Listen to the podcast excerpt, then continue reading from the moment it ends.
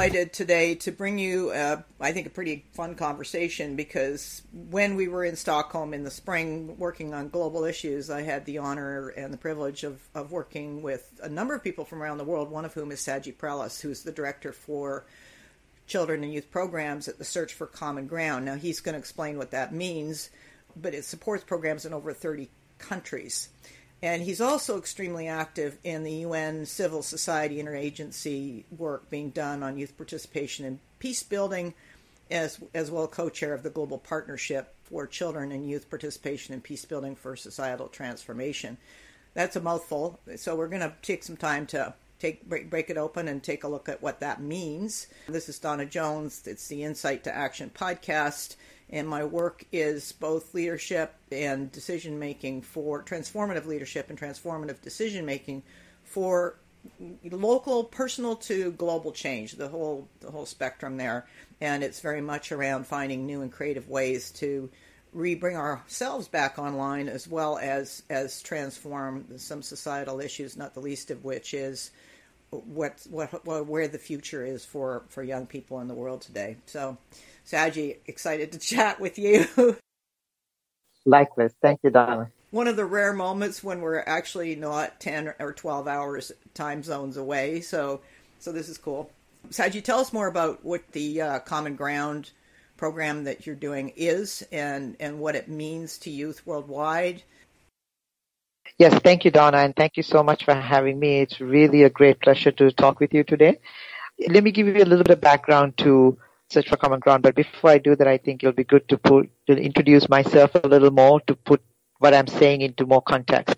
I'm originally from Sri Lanka. I grew up in Sri Lanka half of my life and half of my life outside the, outside of Sri Lanka.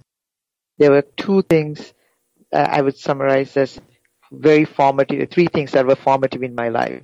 One was growing up in a situation of conflict and distrust among people and violence. The second is growing up in a family that instilled in me values that I still practice in my life. Three is seeing the good and ugly side of human nature unfolding in front of me and perplexed on why we focus on the ugly side as opposed to the good side. And those were the, the groundings that I had growing up in Sri Lanka. Those three influences is what have put me on a journey of discovery and engagement in very authentic ways with people around the world. So with that background, I, you know, is what I want to introduce you to the work I'm doing with, uh, with an organization called Search for Common Ground, which is one of the world's largest and uh, oldest peace building conflict transformation organizations. Now we are in our 35th year. Uh, a lot of the work we do in, in over 35 countries around the world is bringing societies, communities together who are across various dividing lines to actually discover the commonality that they have as opposed to the divisions that rip them apart. We do that through multiple ways, through media as well as face-to-face conversations. Uh, face-to-face conversations working in communities is critical, but the challenge we really see is that these are not unique to a few hundred people. The differences, the grievances people face are not unique to a few hundred people. These are faced at a societal level across various conflict geographies. When we use media is to make sure that people at a societal level see that there are constructive ways to address grievances. While the 200 people are engaged, when it's amplified using media, millions of people can feel like they're part of a process of understanding how grievances can be constructively addressed. So that's a lot of the, that's what Search for Common Ground does. And to to add to that, for me, you know, I think one of the things that I appreciated when we were putting together our proposal for the Global uh, Challenges Foundation in June of this year for working with youth worldwide, particularly in conflict areas, you sent along some videos of uh, work that was coming out of Rwanda, which I was really excited about because my daughter had gone to Rwanda to teach soccer in 2008, and and of course I didn't I didn't even clue in that it's now well well 10 years later essentially, and and here's these young people who are starting up radio programs and I mean give us a few examples if you will of what what's going on the ground so people can feel this from a more visceral level. Sure. To put that into context, uh, let me explain why young people. Search works with a lot of organizations, a lot of local partners across many countries and work on a number of different issues. But I want to explain why working with young people is a specialized importance. Why young people, especially in sub-Saharan Africa, which is the youngest continent in the world, in some of the countries we work in, for example, in Niger, the median age in Niger is 14. 14 years is the median age in West Africa. In East Africa, it's 18 to 19 years of age, almost 20 in some countries. Is the median age. So if a, if you're looking at a society where the median age is 14 to 20 or less, right? You're looking at a significantly young population. So that's there's a demographic reality we need to understand and embrace. Second is that a lot of the research is pointing out that most young people around the world are experiencing a violence of exclusion, meaning they are not being included in public conversations, in public debates that matter to their daily life, decision makings that affect their daily life. And this is what violent groups are very good at doing is capitalizing on the weaknesses or failures of our social contracts and using it to propagate their political agendas. So when it comes to these issues, young people face these on a daily basis, and that's why we tend to work on this. The third piece of why why young people is important to recognize is that uh, for many years, young people have been perceived as victims of conflict and violence and displacement, or as perpetrators of violence and conflict. But numerically, while those might be true, the numerically they are not factual. It's only a small group of people who actually are committing violence in a society. Vast majority of them choose not to commit violence, but the attention is only given to the smaller group of that's committing violence and neglecting the voices of the majority who are choosing not to. You know, that's probably a reflection of our brain science. Uh, David Rock reports that we've got far more real estate in our brain dedicated to the negative over the positive. Absolutely, absolutely. But around the world, there are so many young people, amazing heroes and heroes who are doing amazing work and sacrifice at, at the cost of even risks to their daily lives, from death threats to starvation to issues that they're experiencing because of the violence they see or the hunger they see uh, experience. Despite all that, they are doing some amazing work. I can give you two very quick examples. One is a young man from Cameroon who was being recruited into violent groups in the past. And he went to went down this ugly road and realized that that's not the path for him, and he left it. And now he's becoming one of the biggest champions around in Cameroon and in sub-Saharan Africa on getting young people away from violence. He's working in prisons in Cameroon. Prisoners who have been young prisoners who are arrested under terrorism laws. Now he's actually engaging them and humanizing them in a way that sees them with dignity, sees them with a sense of identity, and enables them to be empowered so that when they are in the prisons, their life is of less violence and enables them to see a path out in a more human way. This is a young man of 20 something years of age. Wow, that's just shining light courage for me from my point of view. Absolutely. And there's young women in Pakistan, in the northwest frontier of Pakistan, who are doing courageous work with death threats on them and still educating young boys and young girls around the importance of respect, the importance of diversity of thought, understanding how to address constructively the differences they're seeing. And yet, we are not paying attention to these stories or these experiences you know and that that's the challenge that we have as a society is how do we connect to our humanity? That battle for humanity that we are it, it is so needed right now is something we neglect especially in a world where we are experiencing a crisis of leadership crisis of governance and a failure of leadership to respond to the needs of a population that is crying for leadership. Battle for humanity is something that we need to all of us need to be embracing uh, before we fracture ourselves into pieces and become fragmented enough that we will be enabling people to cause more harm than good. Yeah, well said. Absolutely.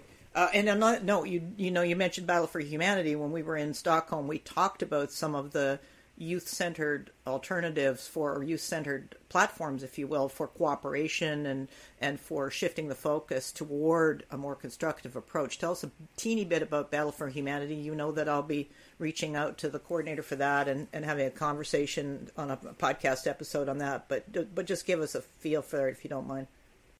So, uh, I mean, Battle for Humanities was an idea that was generated by two young women who were really enthralled by this idea of how do you get societies to meet and move societies themselves? How can people get together and move move societies eh, in a collective way? And understanding that technology enables people to come together and that can be used as a tool to get take action that is online and offline is a powerful inspiration and they've developed a platform and, and tools to get young people to engage, to come together, recognize the humanity that exists among them, organize around these common interests, and take action in their own communities, online and offline. And it's a fantastic example of people taking steps to address issues that are important to them in their own ways, using technology as a tool for that. And I'm really glad that you're taking the time to speak with uh, uh, the main coordinator Jessica, who came up with the concept to understand that more because I think tools like that are important for people to learn about and to engage on this because of the point that you mentioned. It's easier to capture what's happening, negatively happening in society than the good things that are happening. And this is a shining light of what's really good that is happening at a societal level across many countries that needs more amplification. So I appreciate you making the time to talk to them. No, thank you. No, I'm looking I'm looking forward to it. When we were in Stockholm, one of the numbers that I was intrigued by is the number of youth, young people that are living in conflict torn areas and and just just what that says because we've got so much pushback on immigration, on migration, and and yet no empathy for what's going on in these countries, and and it's almost like people, if they're in a, in a place of of comfort, uh, they're more fearful in a lot of ways than the people that are dealing with it face on. So tell us a bit about the, you know, first of all, the statistics, if, if uh, you know, of how many youth are living in that, and and what that means in terms of our our species as a whole. If you if you don't mind, I know that's a big question, but let's play with it. sure, I can give you some, a little bit of the numbers that we know of right now. In 2016, an estimated 408 million young people, uh, primarily aged between 15 and 29, are recognized as living in settings of affected by armed conflict or organized violence.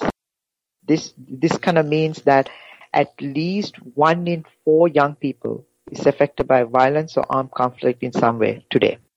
Now you're excluding in that number, Saji. Are you not excluding, you know, domestic violence and all that stuff? This is just like armed yes. conflict, territorial issues, and all of that, right? Absolutely, absolutely. So you can imagine that becoming much bigger, right? Yeah. And it's estimated that in direct conflict deaths, in, for example, in 2015, that more than 90% of all casualties involve young men. Say that again.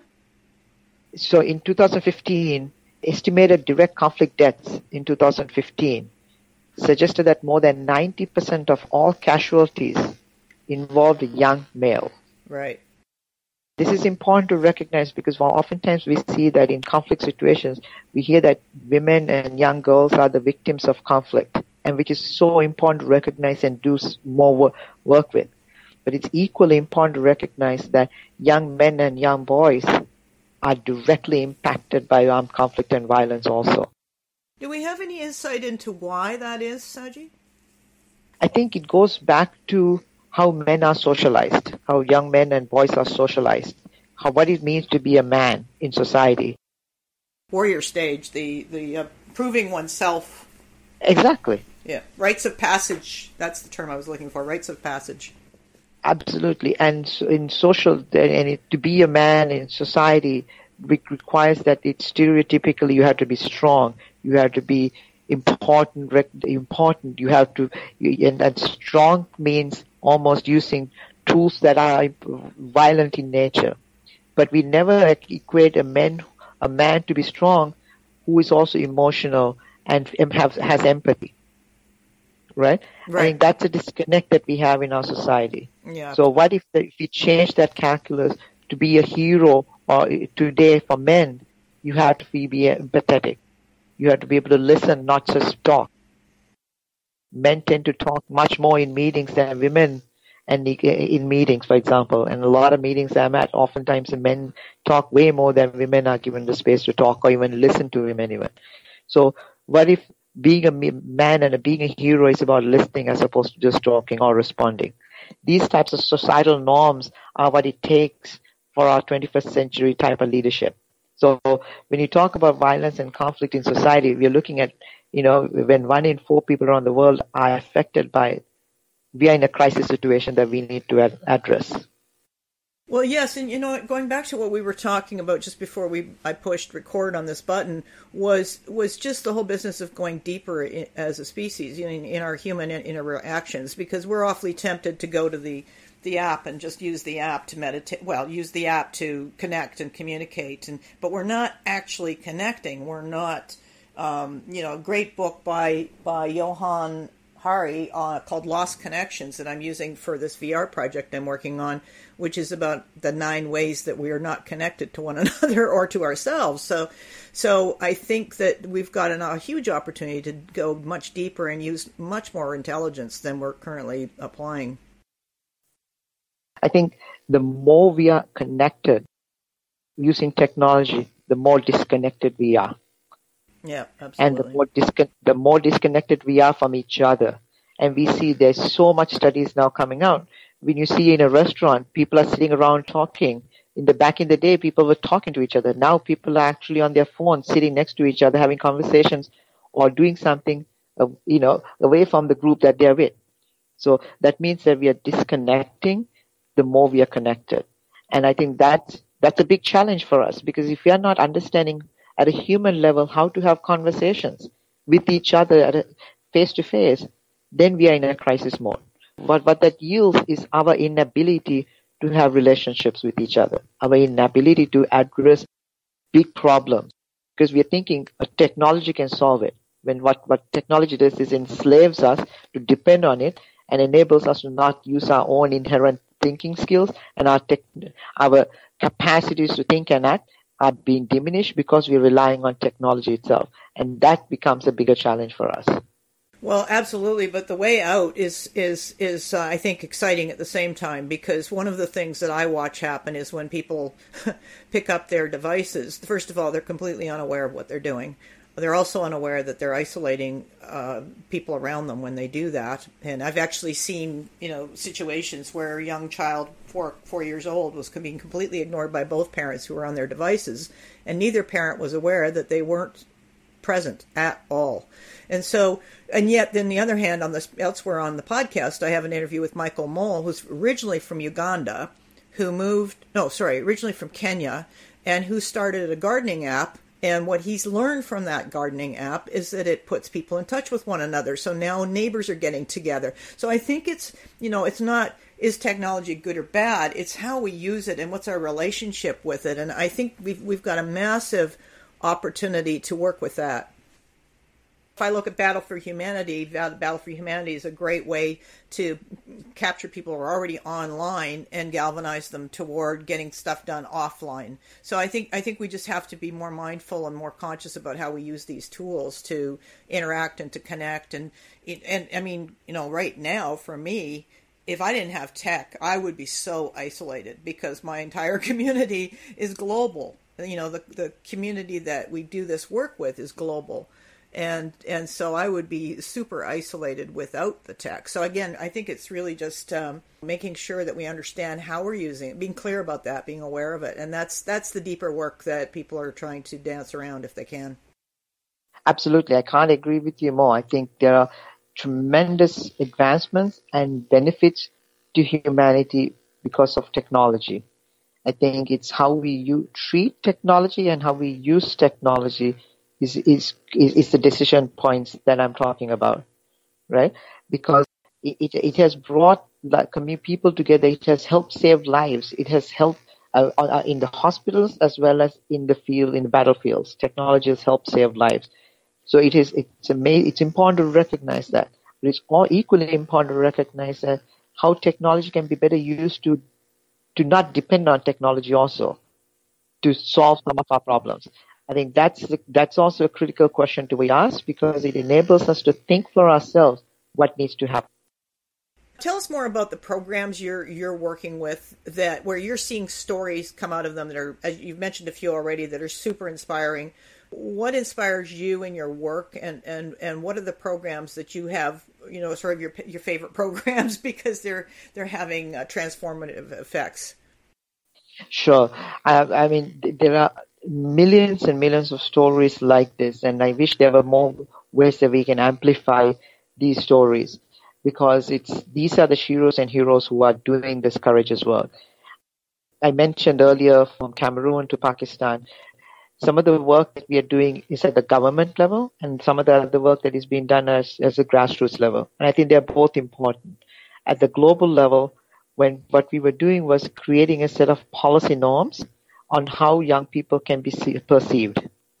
Back in 2010 and 11, when we approached governments at the UN level to see young people as partners, they were laughing at us because they they see young people as victims or troublemakers only. Wow, that's just scary because young people bring so much creative talent to the equation. I, it's hard to it's hard to fathom that. Absolutely, that was in 2010. But in 2015, the Security Council unanimously adopted, these are member states, unanimously adopted resolution 2250 that sees, that calls governments to engage young people as partners.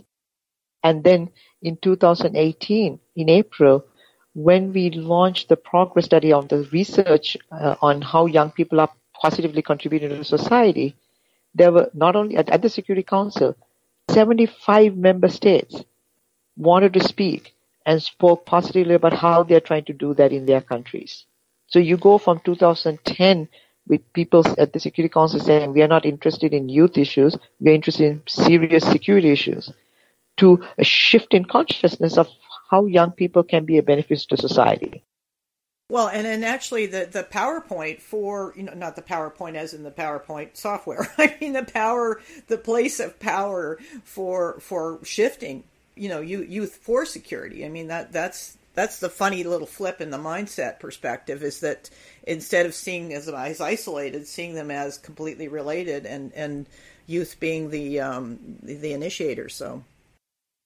Absolutely. So these things are important to recognize at the policy level, and governments are doing that. And how is that relevant in at the grassroots level?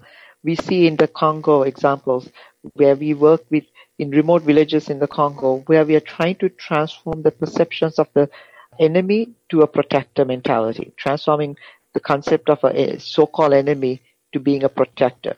What that means is when when the Congolese army are perceived by community as, as perpetrators of crimes against women, for example, what we're trying to do is getting young people that work work young women and young men to work with the army officers to see each other as protectors of society. Because people see the army as the perpetrator, army sees the community as young community, young men as the perpetrators. But how do you transform the perpetrator of each other to a protector mentality? So in Congo we are doing that. In Nepal we are doing that.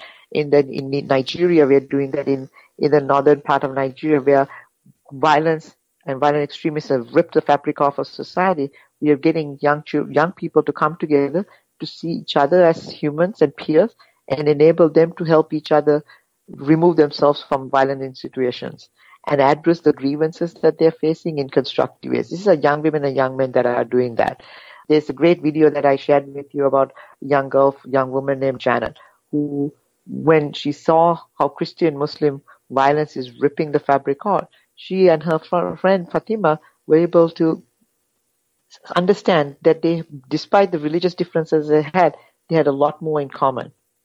That they pray together, they have similar ways of seeing each other's families, respecting each other's community, and they, despite the violence that they've seen, they were able to convince their families and their friends to come together to understand what they have in common. These are two young women in, in a country that is historically non-violence. These are two heroes who are coming together and saying we have a different narrative and a new story to tell, and are really making strides in the north in, in the north itself. And I think that, that, that the importance here is how do we then amplify these stories even more?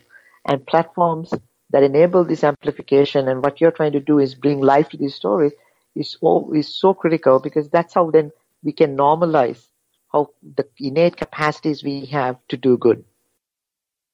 Yeah, absolutely. And and I think that we have to start capturing these stories because the focus that people are centered on is is all of the unethical decisions that are being made and and the actually you know reversing of so much that actually supports us globally you know nationally locally globally so yeah we've got to be able to capture these stories i know this was a conversation that my colleague thomas Healy and i had when we submitted the idea for a global connect network that we talked about in, in Stockholm as well. The idea where we could put all these things on one place and and um, and share them, and then th- that would help people. So Just to highlight also, there's another program called Soliya that we have as an organization. We do, and what what Soliya does is it can enable it creates a platform. It's the largest exchange platform now uh, that exists, where pe- young people in the U.S.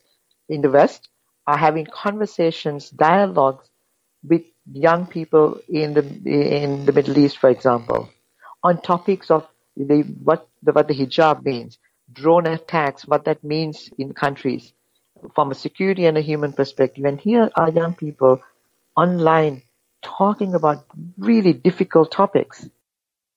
I love it. That's fantastic. It's exchange is not only humanizing each other, but also deeply understanding what drives people to make decisions. And there's a lot of brain science research that's also being done on with the participants of these exchanges to understand what changes their behavior. And it's, it's a fantastic example of how technology can be used for good and humanize each other. Yeah, exactly. Exactly. Very good example of that. Thanks for putting that in, adding that in. Uh, Saji, where can people find out more about this inf- this kind of projects and these kinds of initiatives? Uh, if they can go to www.sfcg.org, so that's Search for Common Ground, sfcg.org. There's a ton of resources. Search is an open source organization, so what we do, the lessons we are learning, the mistakes we are making is available in our evaluations. These are all, all publicly available. And, uh, and something we have practiced from our, in our founding days is that we need to embrace failure openly. And uh, a lot of our evaluations have that, and we share that, and what we also share what we are learning and what we are doing with the mistakes we are making. We as peace builders, if we embrace failure as an opportunity to correct, that enables people to think differently about how we engage each other. Search is a one example of that of sharing, creating an organ, organizational culture of learning and practice and being open about these failures and successes, I think, and creates an organizational culture that provides a leadership for the rest of the world also to see how we can learn from each other and not hide behind failure, but embrace failure as a as a turning point for, accountability to people that we are serving. So I welcome the opportunity to you know, exchange more with people on, on these issues because it, it, that's how these kinds of conversations enable people to see each other differently and they learn from each other. Yeah, absolutely. I've always seen failure as being the failure to learn because if you haven't actually taken a you know, an epic fail, and I've had plenty of them, and sort of said, okay, what's the learning in this? That's where the real transformation takes place. That's where it moves from a you know, feeling bad about it to a an understanding and a capacity to work that information going forward. So yeah, and is Solus also on the site? Soliya is also on the site. There, so it's S O L I Y A Soliya. If you Google it, go uh, Soliya Exchanges. You can find the link to that as well. Uh, Donna, I just want to point out when it comes to failure, I can give you a concrete example of this. We were doing a research initiative in West Africa between three countries. We had Liberia, Sierra Leone, and Guinea. And what we were looking for is understanding the worst forms of violence against children. So when we talk about worst forms of violence against children, we think of them as children being the victims of worst forms of violence. This is all about female genital mutilation, early child marriage, and child labor, and all that. So what we did was first did a research project. What we did was flip the idea of what violence, worst forms of violence mean.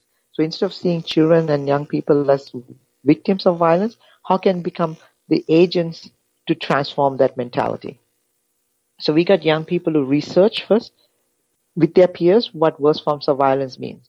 And one of the key findings that came out of that research, when a lot of scholars have talked about female genital mutilation, early child marriage, and child labor as important forms of violence to be addressed, what young people discovered by talking to them, each other, is that hunger is a bigger form of violence than anything else. Hunger leads to child marriage. Hunger leads to sacrificing self. But nobody had identified hunger as a critical thing. This is exactly what I refer to as, as a reference or as a leverage point. When you solve one problem, then you, you leverage solutions everywhere. Absolutely. But in the process of doing this work, and then we created radio programming, socializing things so, so that taboo subjects, if they're talked about in public discourse, then you remove the taboo around it. So we did lots of social processes, in, including on the radio around these issues.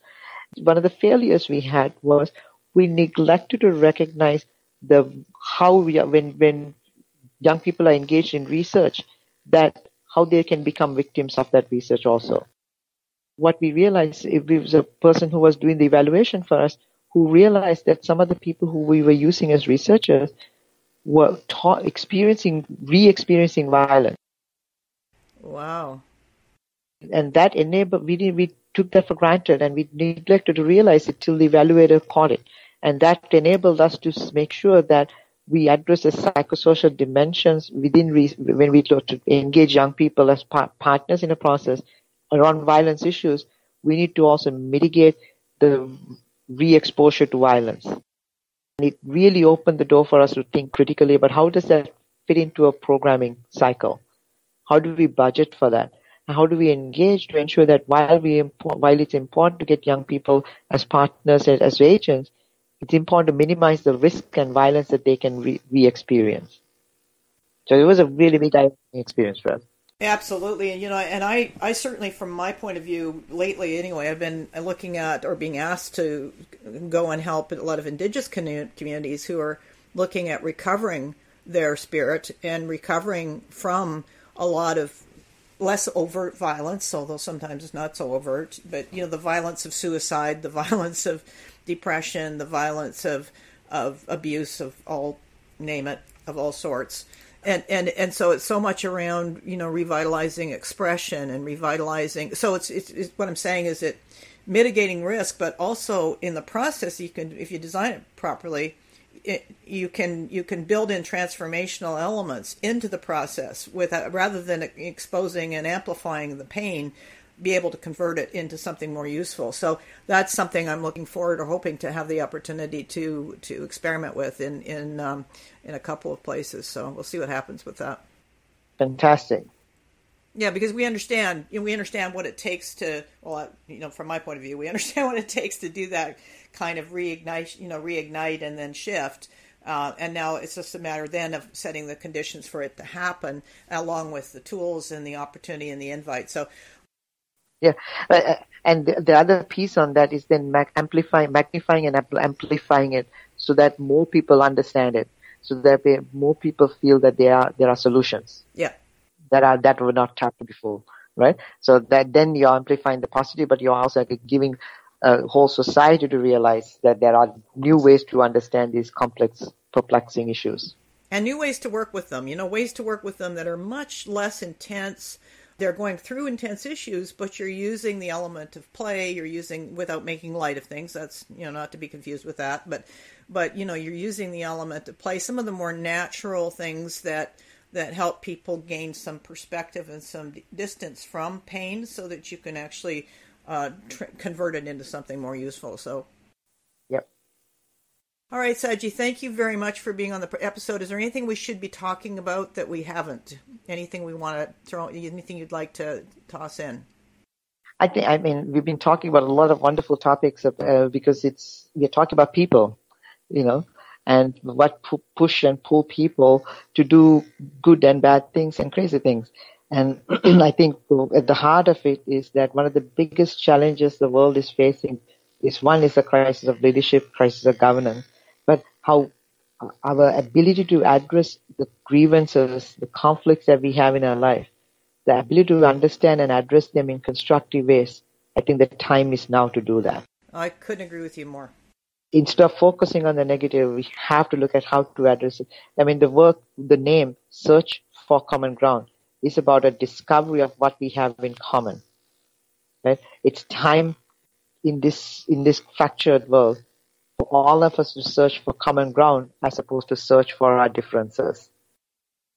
All right. Well, thank you, Saji, for joining me today on the program. It was a great fun chatting with you. I know we could go on for a while, so because it's, it's so interesting and there's so many opportunities here for people to contribute.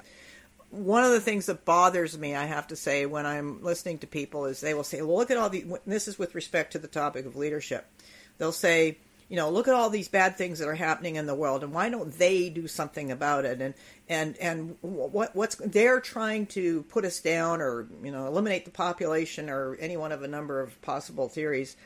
And and I, it's this they thing, you know, and it, it's it, and I at the same time on the episode elsewhere on this episode, I've talked about my experience of being homeless for nine years, and you know the amount of pressure to conform uh, was huge around you know just do anything it takes to survive. And and uh, you know whatever you do don't you know follow the norm. Fit into mainstream. And and that's where I think the biggest blocks to leadership exist. If you know leaders mean doing things differently. It means taking that those bold steps. It means a whole lot more than we're currently giving it credit for.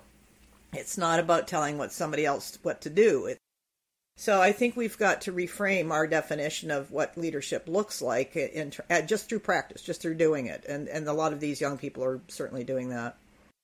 There's two things in this. One is I think around leadership is we need to reflect back on what legacy are we leaving behind. 30 years from now, what would the history books talk about of our leaders of today, what we are doing? Do you want to be remembered as a as a person who turned the tide or are you going to be remembered as someone who fit the norm of the time? When we think about people we, we admire the most, we, we admire the people who have turned the tide. I think it's important to re- refocus on that. And at the same time, the second point is around leadership is that it's a collective effort. We, we need each other because the problems are so big that, and complex that one person cannot solve themselves. We need all, all people of all types working together across this dividing line to do that. That's when solutions become complex and at the same time more simple. Because then it's a shared responsibility, shared ownership, and a shared way of addressing this. It's a collective action for co- co- collective good. Collaborative and collective action for collective impact, collective good is, I think, that new norm that we need to be shifting towards as opposed to this top down way of depending on people to solve your own problems. Well said. I, I, don't think I could come up with a better conclusion than that. Thank you very much, Saji. Thank you. Great to chat with you. And thank you for doing this. I really appreciate it. It was really good to connect with you. Likewise, likewise. Well, I know we're going to get up to something no good at some point uh, in terms of uh, sure moving some of these ideas uh, even more forward. So, thanks again, and we'll look forward to uh, having our next conversation, which we probably we'll see what happens. We'll see what happens next. Absolutely. Looking forward to it, Dawna. Thank you so much. Likewise. Thank you.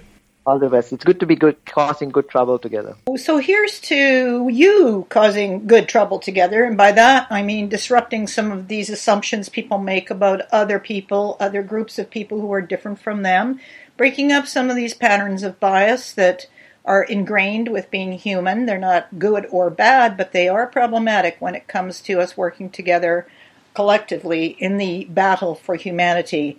I do hope my next podcast will be with the program leader for the creative lead for Battle for Humanity. But meanwhile, between now and then, I ask you to reach out wherever you can to a young person and to sit down and have a conversation about what's going on in their world for them. And better still, keep your mouth shut, just listen, because that is the highest form the highest way in which you can honor someone. I hope that's not too direct, but afraid that's my style.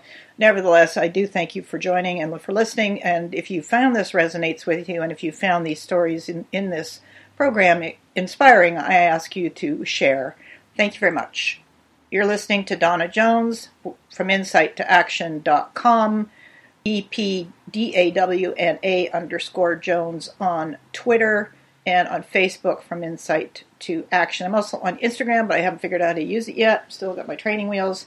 And recent co-author of From, in, From Hierarchy to High Performance, which will be doing a workshop in San Francisco coming up in November, so looking forward to that. To me, for speaking, for workshops, for more conscious decision making, for using adversity to flip how you see things so you can use it more effectively and really work with it in a way that that widens your perception of yourself and also your consciousness for greater peace and ease in the chaos of the world today.